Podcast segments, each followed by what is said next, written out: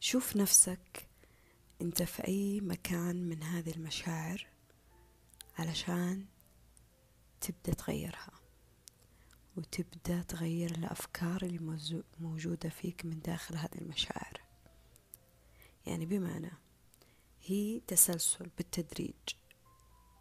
اسمع الكلام اللي أنا جالسة أقوله وبعدها حدد وش الشعور اللي موجود فيك وحدد بعدها كيف ممكن تبدأ تخليني أقول تعالجه؟ تبدأ تشوف معتقداتك أفكارك الأسباب اللي مسببها لك هذا الشعور. يعني أنا أتكلم عن أشياء مستمرة فيك مو شعور لحظي. يعني مو ممكن أنا أصحى من نومي مالي خلق وبعد عشر دقايق عادي أكمل يومي طبيعي ما في حاجة. لا أنا أتكلم عن شعور موجود فيك طول الوقت. يعني مهما مهما حاولت إني أطلعك من هذا الشعور الشعور في داخلك ما حد بيقدر يساعدك فيه إلا أنت. شوفوا كون إنك تشعر بالخزي والذنب والعار والشفقة والتأنيب واللوم والإهانة والندم والخوف والقلق. كون إنك تشعر بالاستنزاف. هذه كلها مشاعر مشاعر مرتبطة في بعض. يعني أصل الشعور اللي مرتبط في هذه المشاعر اللي أنا قلتها كله وش هو؟ خوف. وشعوره الأساسي هو القلق. فالقلق هذا هو اللي مسبب لك هذا الحزن. وهذا الشفقة وهذا التأنيب وهذا العار وهذا الندم وهذا اليأس وهذا اللوم وهذا الإهانة. لما تيجي تقرأ عنها بالتفصيل راح تعرف إيش يعني هذا الكلام اللي أنا جالسة أقوله. فأول حاجة هذا هو. ترى الخوف الناس تفتكر إنه أنا أجي اهددك أنت تخاف مني. لا لا لا الخوف يدخل تحت قواعد كثيرة في الحياة. يعني بمعنى أنا إنسان حزين فأنا خايف إني أنا أقبل على الحياة. أنا إنسان مثلا أحس بتأنيب ضمير فأنا طبيعي إني راح أحس بقلق. تأنيب اللي معنى معناه يعني مثلا معناه إني أنا أبغى أكسب رضا الناس طول الوقت. علشان ما يزعلون مني عشان لو زعلوا مني ضميري يوجعني تأنيبي يوجعني. يلا في عبارة في عبارة أنا قريتها قبل فترة. والله انتقدت هذه العبارة. يعني كان يقول فيها الشخص في العبارة إنه بمعنى الكلام إنه طول ما أنت تحس بتأنيب ضمير فمعناته إن أنت قلبك حي فمعناته إنك أنت إنسان كويس. لا ترى مو بالضرورة. ممكن تكون أنت عايش في مشاعر تأنيب حياتك كلها غلط في غلط. يعني طول الوقت الناس مستعبدينك. طول الوقت الناس مستغلين هذا هذه النقطة موجودة فيك. فأنا مع كيف أخذ مني أخذ حقي منك؟ أحسسك بتأنيب الضمير. يلا راضيني جيب لي أعطيني سوي لي. أحسسك بهذا التأنيب. طول الوقت أحسسك أنه أنت ظلمتني. وأنا المظلومة. طول الوقت أحسسك أنت بدراما. هذا تأنيب ترى على فكرة. ومو بالضرورة أن الإنسان يحس بتأنيب ضمير يعني معناته إنسان كويس. بالعكس أنت جالس تظلم نفسك ترى. لأنه أحيانا التأنيب مو معناه أنه أنه ودي كان قدمت حاجة للحياة بس ما قدرت أسويها لا. معناه أنه أنا اكتفيت على نفسي. تمام؟ سمحت للناس إن هي تتحكم فيني. فهم يلعبون على وتر الرضا على وتر المزاجية معي على وتر نقاط ضعفي. العار نفس الحكاية والإهانة والشفقة واليأس كلها مشاعر هذه مرتبطة بالخوف والقلق ترى على فكرة. هذه حاول إنك تستوعبها دايما شوف إذا أنت موجود في هذه المشاعر ولا لا يعني إذا هي مستمرة معك. لأن إذا موجودة فيك هذه المشاعر فمعناته أنه في في عندك مشكلة في الرزق في عندك مشكلة في علاقاتك مع الناس عندك مشكلة في الحب عندك مشكلة في معنى الحياة عندك مشكلة في النعم عندك مشكلة في علاقتك مع الله. عندك مشكلة في أشياء كثيرة. يعني كون خليني أقول نقطة كذا عن التأنيب قبل ما أنتقل لشيء ثاني يعني كون إني أنا أبي أقدم خير مثلا للحياة للمجتمع. وسويت أشياء مثلا أنا قدي هذا هذا مستواي هذا قوتي هذا قدرتي. هذا شيء كويس ترى على فكرة. الابتسامة في وجه أخيك صدقة ابتسامة. ابتسامة بحد ذاتها لا هو فلوس ولا هو عطاء ولا هو تطوع ابتسامة بس. فما بالك في الأشياء الثانية لو بقدمها. طيب كيف يجيني شخص مثلا يلعب على وتر التاني بهذا؟ جس يقول أنت ما قدمت شيء للحياة ولا للمجتمع ما في فائدة منك ما في. كيف ما في فائدة مني؟ يعني أنا أتمنى السلام للحياة كلها وأتمنى الحروب توقف وأتمنى الأمراض تختفي. وأتمنى الناس تعيش بحب وسلام وبهجة ورضا. لكن الأرزاق والابتلاءات والمشاكل مقسمة على الناس. أنا بشر في النهاية ضعيفة ما لي حول ولا قوة الله اللي بيده كل شيء. فكون إني أنا أعيش في بيئة مثلا آمنة الحمد لله هذا فضل من الله لكن إذا أنت تعيش في بيئة ما هي آمنة فالله هو اللي متسبب في الشيء. مو أنا ترى. مو أنا. البيئة اللي أنت عايش فيها. فأنا أساعدك في علاقتي مع ربي من أي ناحية؟ مني أنا أدعي أقدم تبرعات أقدم صدقة أدعي لك. هذا بحد ذاته قوة ليش أسمح لأحد يأنب ضميري من ذي الناحية؟ كأني أنا ما قدمت أي حاجة. ليه؟ ليش تحسون إن الدعاء كلام؟ ما ما له قيمة. لا له قيمة. أنا جالسة أتخاطب مع رب العالمين. ربي وربك اللي قادر يغير حالي وحالك بلحظة. وأنا لما أقول إنه الله المتسبب فيها ما أقصد إنه الله هو سبب في النزاعات هذه والحروب. لا طبعا الإنسان هو سبب في ذا كله. يعني الأغلاط من أنفسنا إحنا. لكن أقصد إنه الله له القوة والقدرة في إنه هو يتحكم في الوضع هذا. مو أنا. مو أنا. أنا لي الخيار إني أكمل ما أكمل أنا أعدل ما أعدل. بس مو أنا المتسبب فيه. فهذا اللي يلعبون لك على وتر التأنيب يعني. اللي يدخلون كمان على نطاق العشرة. لا لا إحنا بينا عشرة بينا فضل بينا معروف بينا أيام. فأنت عشان هذه الأشياء أنت مضطر أنك آه، تصبر على المعاملة الزفت. معليش على الكلام. مضطر إنك تصبر على الكلام اللي ما له داعي. أنت مضطر إنك تصبر على على الشخص وش يسوي؟ هو طبعه كذا هو شخصيته كذا. ف هذه المشاعر اعرف نفسك انت موجود فيها ولا لا.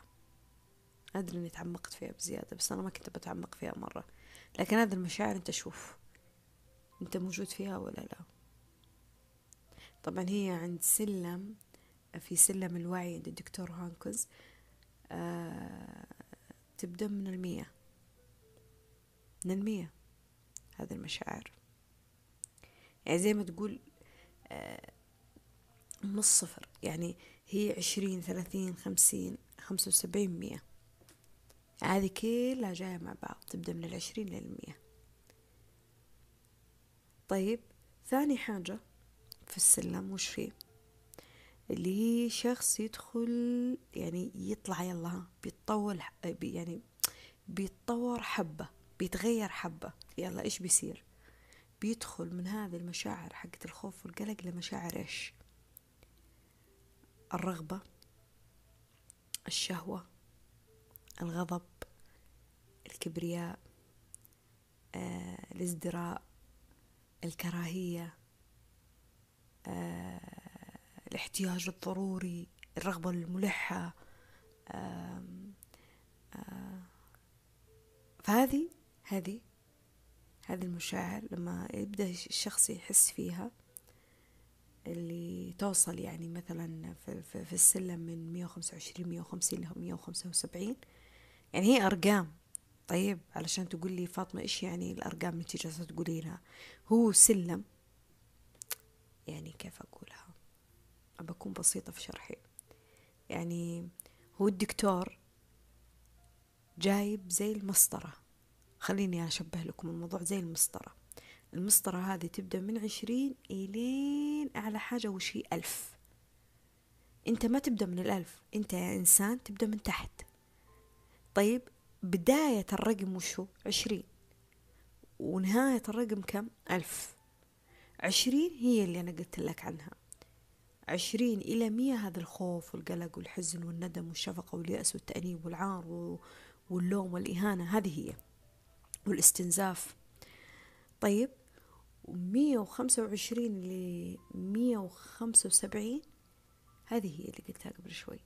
الكبر والازدراء والكبرياء والغضب والشهوة التعلق الاحتياج الرغبة الملحة الكراهية. فلما تكون في هذه المرحلة تدري إيش تبغى في هذه المرحلة؟ هنا هذه المرحلة أنت تبدأ تكون في تواصل بينك وبين الناس. طول الوقت تحس كذا إنه فيك حرارة. يعني مرحلة الخوف والقلق مرحلة أنت فيها رمادي ترى على فكرة فيك شوية من نسبة البرود. لأنه مكتفي على نفسك تحزن تبكي تلوم نفسك تضرب نفسك تعذب نفسك تجرح نفسك تأذي نفسك. لكن المرحلة هذه حقت الكبر والغضب في حرارة. طول الوقت أنت مشتط فيك شرارة فيك كبرياء أنا فيك رغبة ملحة حقي لي ملكي. بطريقة غلط طبعا مو بطريقة صح. فلما تكون في هذا المستوى من هذا السلم فأنت توصل للمرحلة اللي أنت تحاول تفرض فيها إرادتك على الناس. وتحاول تفرض فيها إرادتك على نفسك. يعني أنا أكون في علاقة أتحكم في الشخص لدرجة إني أخنق أنا الود ودي إني أقفل عليه باب غرفة ما يطلع منها. حقي. ولما أوصل لمرحلة للرغبة الأنانية اللي أنا أكون فيها أفرض إرادتي حتى على نفسي يعني بمعنى كأني أنا آه، أجلد بروحي بزيادة يعني إيه، ليه؟ ليش تسامحين؟ ليش تغفرين؟ لا ما تعتذرين حتى لو غلطتي كبرياء. وهذا ظلم للنفس ترى. وبالعادة بالعادة اللي يحسون في هذه المشاعر اللي أنا قلتها طيب يعني نتائجهم في الحياة ثمار حصاد الأشياء اللي جالسين يسوونها بهذه المشاعر محبطة وتهدم. يعني يخسر يخسر أشياء كثيرة بسبب الغضب يخسر أشياء كثيرة بسبب الكبرياء وبسبب الرغبة والتعلق وتنفر منه أشياء كثيرة بسبب الشهوة. والشهوة مش شهوة الجنسية ترى بس الشهوة في أشياء كثيرة. وأشياء كثيرة تروح منه بسبب الكراهية والتعلق والكبر والغضب.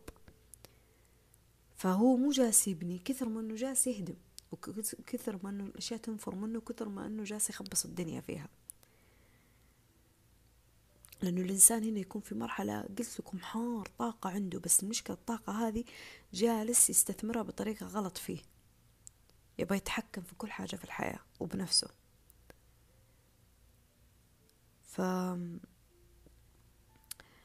فلما انت توصل لهذه المرحلة انت تبى تفرض فيها إرادتك على الناس وعلى الأشياء وعلى الممتلكات وعلى نفسك وعلى الفرض الغلط فيك انت من جوا من جوا من جوا آه شعور الإرهاق الانهماك التعب.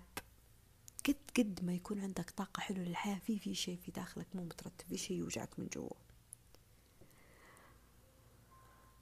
طيب نطلع كذا درجة كمان ثالثة.